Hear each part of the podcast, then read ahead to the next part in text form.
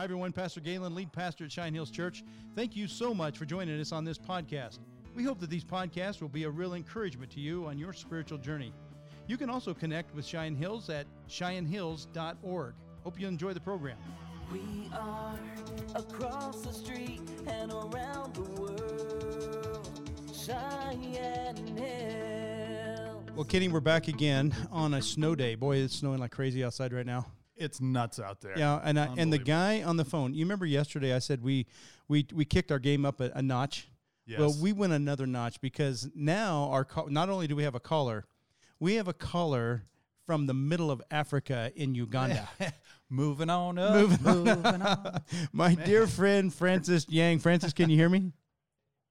Yes, I can hear you, my brother Galen. Oh my gosh, Great it's to have you. good to hear your voice, man. Yeah, Uh, thank you. you know, I gave you just a little brief intro of what we're doing. Kenny and I have been doing these podcasts. I don't know, this is number 24, 5, or 6 probably.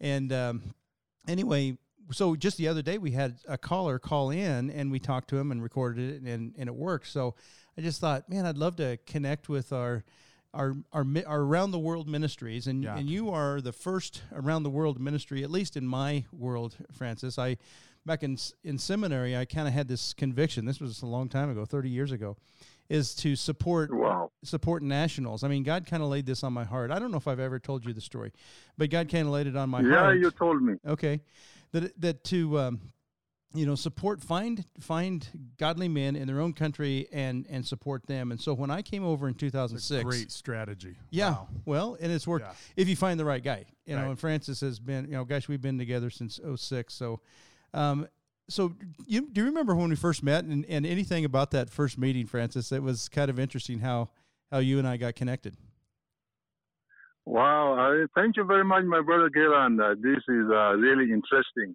I remember by that time we were all locked up in the camp during the LRA war, and uh, I knew when we get out of the camps, we would go back home, and my heart was in planting churches. And by that time, uh, there were no, you know, Americans or Europeans who were allowed to cross into northern Uganda. And when I met you people with uh, uh, Global Refuge, I was wondering how you managed to come across to northern region. And uh, when you joined us and you said you wanted to go and, uh, you know, teach the pastors, I was wondering how you managed that. And I was saying, no, nobody can go with me into the bush because the white men who come here don't want to go into the bush. But you said you are going. Then I knew God had brought you here for a purpose and you were a true pastor. So that's when we started moving on my motorbike, and I was saying, what kind of uh, Mzungu is this? Who has accepted to maneuver in the bush? So when we went, we met the pastors, the 42 pastors, and uh, for one week we were doing a pastors training.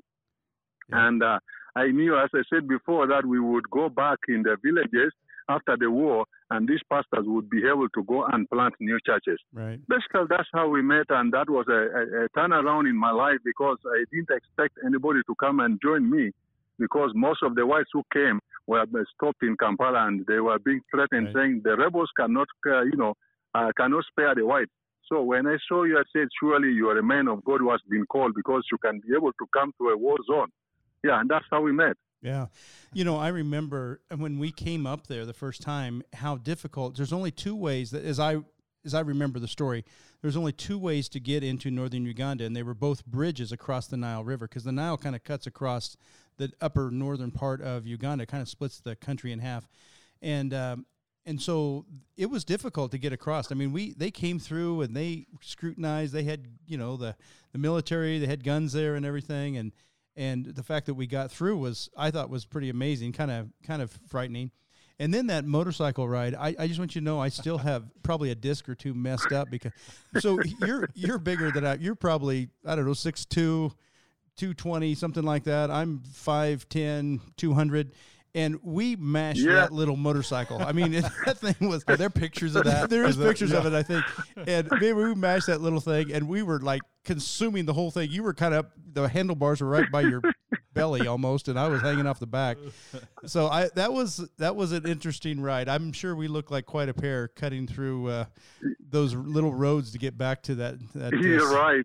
I think it was a school where we met those pastors, wasn't it? yeah, Yeah. it was a school within the camp. Yeah. Well, anyway, so let's fast Mm. forward a lot. So you've you've continued uh, planting churches, and one of you've done a lot of things, and I'd like to talk about a lot of those things. But one of the things I want to camp on first is the you know the church planting efforts and uh, kind of where you- where you are today, and then and then I'd like to know. You have a unique strategy on how you plant churches uh, in Uganda. So, talk about any of those things would be I'd like to hear. Yeah, but I mean, uh, there are different strategies of planting churches, especially when you are. In, I am rurally based. Most of the time, I go in the rural areas. Uh, uh, when you go to the rural areas, you know, the, there are some people who have just been, who are just, uh, you know, uh, they are secular religious people. And when you go with the gospel of, of salvation, is like a strange thing because the only thing they know is the religion of Anglican and uh, Catholic, and in some cases uh, Islam. So when you go with the message of salvation, it's like a new thing to them. And even as the Bible says, the message of salvation uh, of the gospel will always be followed with signs and wonders. So sometimes God performs miracles, and people say, "Surely this is uh, what we want." And of course, uh, people who live in the disturbed areas, people who live in poverty, people who live in war zones, it's very easy for them to accept, uh, you know, the, the, the message of salvation because they would see that it is the only hope. So when I took that advantage, I said, now, since people have really gone back home, I am going to follow them down and use these other pastors that uh, we had trained. So when we went back, I followed them and they were praying under the trees and we gathered them, we talked to them and we started a church. We said, okay, when we started church under the trees, when you people came in and you saw the people under the trees and started putting the, the roof on the structures uh, that they were raising, of course, some of them were mud blocks. So this alone has really increased the number of Christians in the church, and also it has enabled me to plant more churches. The roof has been a very good strategy of planting churches wherever we went. So when they see a church built in a place, they would ask, how can this happen in this kind of situation? We all the structures, church structures, were burned down. So I, I, I, I see that your help towards us in putting the roofs on the churches was also another strategy of planting churches. Then another way that we were using is to meet the uh, the, the social services to the people. For example, if there's no well in an area, then we dig a well. That w- it would be another strategy of planting a church. Many people, including Muslims, would come to the well, and when they come to the well, we instruct and train the pastor to be able to preach to them. Right. And when the well is uh, near the church, of course, they will all come to the church. So it has been quite easy for us to plant churches. For example, when I went to Southern Sudan, they were in the war. And, uh, you know, when they're in the war, the only hope is God. When you preach to them, they say, at least this is all we need because they don't see any hope in other place. Mhm. So it, those kind of situations, war situation, poverty, and all those has been a strategy for us to plant churches. Well, and then I just want to add to this. You know, you're you're kind of going around the the country and in Sudan. The time you were planting churches in Sudan, it was not safe to travel in Sudan at all, and you were up there just doing an amazing work. God, God really did open up some doors in Sudan and did some miraculous, amazing stories. Um, I'm going to go back to that that one that you talked about. It was in Aboke, I believe I'm right about that. Uh, where Yes. uh, what was that pastor's name? I, is he still there? Morris, Morris Ukele is still there, very yes, strong. yes, Yeah. Morris. What a great guy. And so, and he was a part of the original 42 pastors. Is that is that correct? Yes, Yeah, I thought he was. yes. And so, those original 42, what we did is we raised money. Uh, this was back in 06. Raised money to get two oxen and a plow, and it was $500 for two oxen and a plow. And we gave, and we did it in two different years. The first year, half of them got the two oxen and a plow, and the next year, the other half. And what they did, because it was right after the war, they were going back to these villages. They had no way of turning that sod over, and so wow. so we gave the two oxen and plow to the pastor, thinking that could be a tool for him to, you know, kind of turn over the soil of people's hearts as well, right? So they would use, they would, Yeah, and so so for example, uh, Morris had this. He showed us. We walked around, marched around his garden, and his garden was about the size of a maybe a half of a basketball court. Okay, and then after the oxen and the plow, he had a garden. He showed us. He walked around. He was so proud. I'm not. I've never seen a man so so proud to show. Here's what. Let me show you what uh, these oxen, the strength of his ox, has done. And it was probably, I'm just guessing, about the size of a soccer field, maybe maybe two soccer fields. Francis, do you recall? It was Yes, it was huge. yes. Yeah. And so that, Yeah. with the proceeds from that, he built. Uh, he had built a uh, instead of a mud hut with thatched roof. What that was his first church. He built uh, Yes. blocks that were had mortar with them. And then what we would do is come in. That I think this was our first church that we put the metal sheets on it. So the trusses and the sheets. Exactly. If I remember, it's about six thousand dollars for one church, something like that. Do you recall? Yeah. for the most part. It depends on the size of the church, and then and then um, and then they also didn't have water at that place, and they were uh, well, they had water. They had to walk. How how far were they walking, Francis, to get water? Do you recall at that time? Yeah, they were they, they were walking about three four kilometers to get water and Yeah. moreover dirty water. yeah, and so we we yeah muddy Yeah. water at that. It was it was horrible. They picked they'd show the water and it's just mud. It was not good. So anyway, we drilled this well, and so this was the first place that we had uh, living water, you know, from the from the ground, or fr- we had natural flowing water from the ground and living water uh, from the church, and side by side. And that church, you know, that was one of the real great stories that uh, that I remember seeing, and, and I'm so glad to know that Morris is still there, pastoring that church. Yeah, he has planted a number of churches. Actually, he has gone into Acholi land Oh no after kidding! seeing water and uh, yeah, he has planted many more churches also. Wow.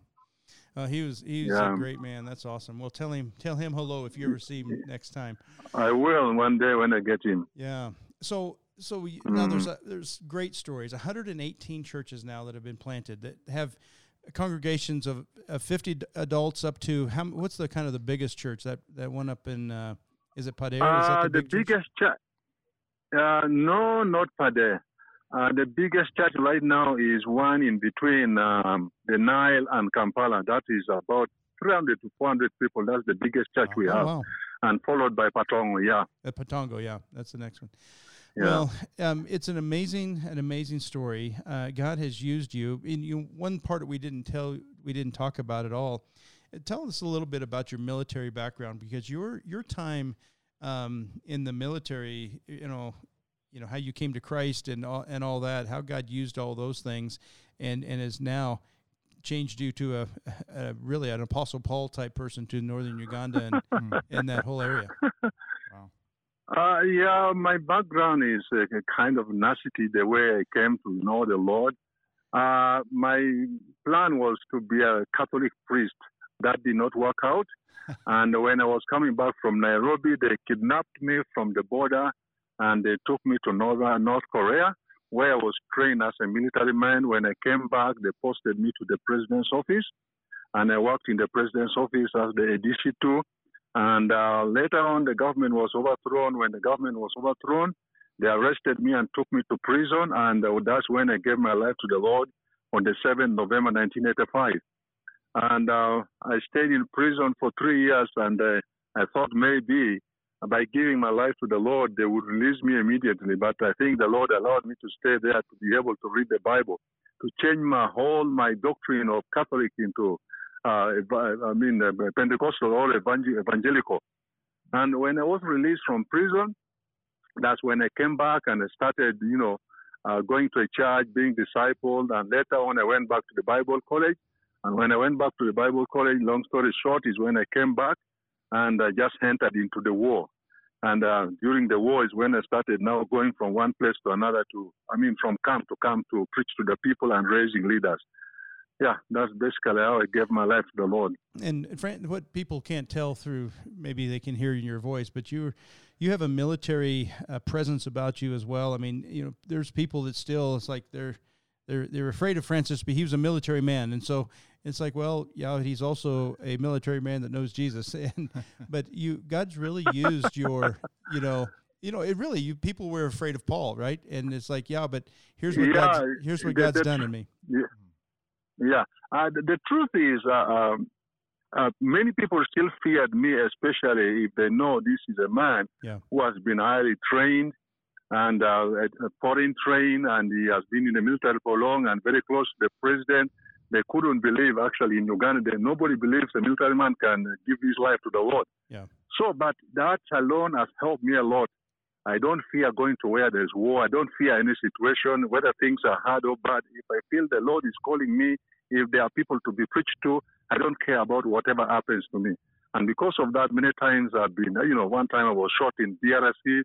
One time I was condemned because I was preaching the barracks and people thought I was uh, causing mutiny. Uh, but still with those, they dumped me in prison. Then they released me. I go to Congo. They shot at me, saying, "I what was I going to do there?" So that kind of training has helped me a lot to, you know, even when I went to to Cairo, they were beating me and torturing me. Yep. But in my heart, I knew I had come to preach the gospel. If it is my time to die here, I would die. So that training has helped me a lot to reach to hard to reach places. Yeah, no, your your story is is. So I, I've often said that. I think I even told you one time. It's like I hope in heaven that God at least lets me sit where you're sitting because I know your seat's going to be way closer to the the throne room than mine is. So, um, so one of the, one of the things I'd like for you to talk a little bit about too is the school. I think you're actually up in the ho- you're in Aloi right now, if I if I recall with your our, your conversation a little bit. Tell us a little bit about the school. Um, we had a we had a plan here at Cheyenne Hills to birth before you build, and every time we've we've built, uh, we've birthed a, a new church. So like Mary Kay and I birthed when we were here as associate pastors, we were the birth uh, at at a church in in Colorado before we built here at, on the campus here at Cheyenne. And so we kept that alive when we when we built the sanctuary, and we birthed a, a school, and we sent the money to you. Um, actually, you guys had a school built before we even broke ground. Tell us a little bit about Yeah. Hope, Hope Lives Aloi and, and where it's at today, and, and how how you're doing. Uh, well, I really want to appreciate the, I mean, your administration and the entire community of Jain that has contributed towards this uh, uh, school. So during the time of the war, all the infrastructures were, you know, destroyed. The hospitals were destroyed, the schools were destroyed, and for all these 20 plus years, we knew when people came back home, there would be nowhere. We had a missing generation for 20 years that didn't go to school.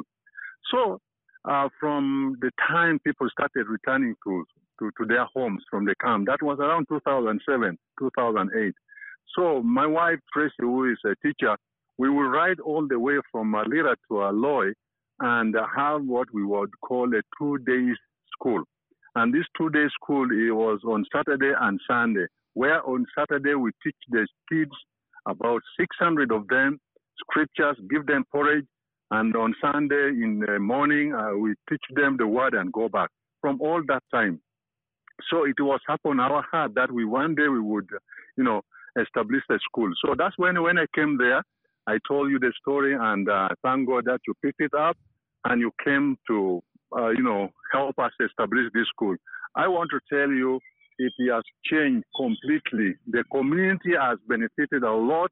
Uh, actually, today, this week that we are renovating the school, some of the kids who graduated from our school came back to help in the work. It is amazing. So the school has changed the community. Uh, we now have 600 kids who come to our school. And uh, when we started, we had 324, I think, kids that were being supported by Chain, and many have graduated. So we have about 200 plus right now. But the school has always been performing 100% in the entire Uganda. So the standard of the school is so good. The community has been changed, and uh, everybody wants to know what we do to, you know, uh, to to make these kids perform. But we tell them it's just about God. If you want a child to perform well, just teach them the word of God. The discipline of the word of God is paramount. It, and that's a it's a beautiful school. You guys have done a fabulous job of building. You just had just built a dining hall, and it's a beautiful facility. In fact, I have not seen that. I'm hoping to come there in October, and I want to see the the dining hall. But uh, Wow. but Yeah. uh, we've we've also we've also been looking down the road of a Votech because these kids get basically we educate you educate the kids up to about what you call P seven, which is a basically a sixth grader or seventh grade age in in the states. Yes. and then and then after that if they can't get into secondary school or if they can't afford it or whatever then uh, you know there, there's a whole bunch of kids that are falling in this gap. And we're hoping they, that uh, we can come and and uh, get we've got pieces but we haven't got out the whole package put together to put a Votech so that kids can learn how to sew and how to build and how to do plumbing and and all the things that skills that that could possibly happen at a Votech. So that's coming soon, and I I don't know if you've maybe you've moved on that some. Where where's that part of it at? Uh, well, right now we are doing the renovation of the school and we want it to, you know, look good and we're putting the terrazzo down. Our prayer has been, uh, first of all, we want the Uplift School to be self-sustaining. Uh, so that we don't continue receiving the funds from the U.S. If we are receiving the funds, should be towards some other project. And uh, this project that we are aiming at is uh, Votech, because these kids that graduate from our schools, as you said, they stop at some level because they cannot afford and they come back home. But if we could get this Votech, we have the land there, yeah. and uh, you know the local materials are there. Uh, I also have trees in the forest that we that would be easy for us to get the timber. So if we build this Votech, I think uh, the, the, the kids that drop out from the school will be able to benefit from that, and the community that has missed uh, the, the formal education will be able to benefit from that by training them on short-term courses, and when they come out, they can start a life for themselves. Right. Yeah. Well, that's that's what I want. Um, I that's what our hope and our prayer is, and but right now, you know, we're in this. Uh, we're in quarantine. You're in quarantine. Talk a little bit about what's uh, what's the quarantine look like in in your your part of the world. Wow, this is something very new in everybody's life here. No, you know, man is, you know, fond of moving and getting busy. But this thing, quarantine, is going to change the attitudes of people. It's going to change everything in Uganda because we had never experienced this kind of thing. The quarantine we had was living in the camp, but people could move in yeah. the camp together. And uh, this one here is like uh, my, my my district in Lira. Just today they got somebody, and everybody's like scared. Everybody's fearing. By six, everybody's in the house. But the major problem right now, uh, the situation got people unaware. Nobody was serious about it. Nobody thought this thing could reach us, and uh, like people were not prepared. So, uh, but with us teacher, with our teachers and staff, we had just paid them salaries, and we told them, you know, this is the situation on the ground. You better prepare yourself. But some other people, you know, did not prepare themselves, and they don't have food. The government has not done anything. They are trying to give out food in Kampala, but in the northern region, they cannot reach us. So it is sad to see your neighbor go without food and you have food in the house. The only thing is to share with them. So the situation is not good on the ground at the moment. Wow. As I talk right now, I'm patrolling the road. It is quiet. You just hear the cricket. It's very quiet. Yeah. Yeah, it's yeah. it's crazy. You know, I talked to Sabash not long ago. They're in quarantine. Um, you know, we're locked down here, and uh, we have some some people in Greece that you haven't met yet. I hope you get to meet, and they're in quarantine. It's like it's just it's almost surreal to think that there's a the virus that, that has has locked down the whole world, and you know, it, yeah. I can't help but think, Francis, God's doing something here. Um, we talked just a little bit before we went on the air. What do you, what do you think God's doing in in your country? Uh, one, I think uh, me personally, this this corona is better than the flood. Uh, is better than uh, is better than the, the, the, Sodom and Gomorrah. But what I feel, uh, the Lord is just preparing us for the last harvest. Mm. The church is going to be stronger than ever. Many people are going to come back to the Lord. The families are being restored. Our children are getting more discipline from their parents. I see a lot of things in, in this place. So I feel the Lord, uh, after this, when we are set free, uh, this is the right time to go and preach the gospel. Yeah. And uh, I think uh, we shall need uh, you. You people there are doing well. You are okay, but with us here, you can't see anybody. You don't have the TV. You don't have the podcast that you are using. We don't have. You know, you can't preach on a WhatsApp, mm. and this has become a problem. So I think this is something that we have got to look uh, into it in future so that if such things happen, we can be reaching people. Wow. So, yeah, I think the Lord is going to strengthen the church and uh, people will give their life to the Lord. Yeah. Well, I, I feel the same way. Yeah. I feel like God is, is this quarantine is a it's a time of preparation for every time forty. We Kenny and I talked about the number forty yesterday. That the anytime there's forty quarantine means forty and so in Latin. Yes.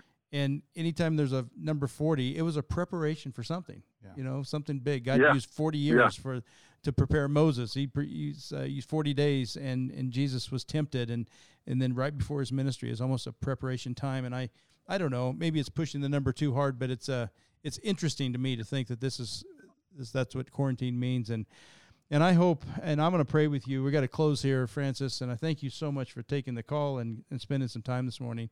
And uh, it's more it's morning much. here. It's evening over at your your place, right? It's like what time? Eight o'clock. This about it's about eight uh, eight p.m. here. Yeah, that's what I thought. So let me pray with you real quick, and then uh, and I'll I'll let you go. But God bless you, man. Thanks for taking your call. Thank you so much. Father in heaven, I thank you for my brother Francis. I thank you for the provisions that that they've stored up, and I pray God you you take care of he and his family. I do pray God for that openness of the gospel, and that when we're we're prepared, and that we would go out and preach the gospel with boldness, and that we would all be very strong Amen. and courageous. God bless you, brother. Yes. All right, thanks so much for Thank taking you so time. much. All right, I to Ken and everybody love you. See right. you in October. bye bye. Amen.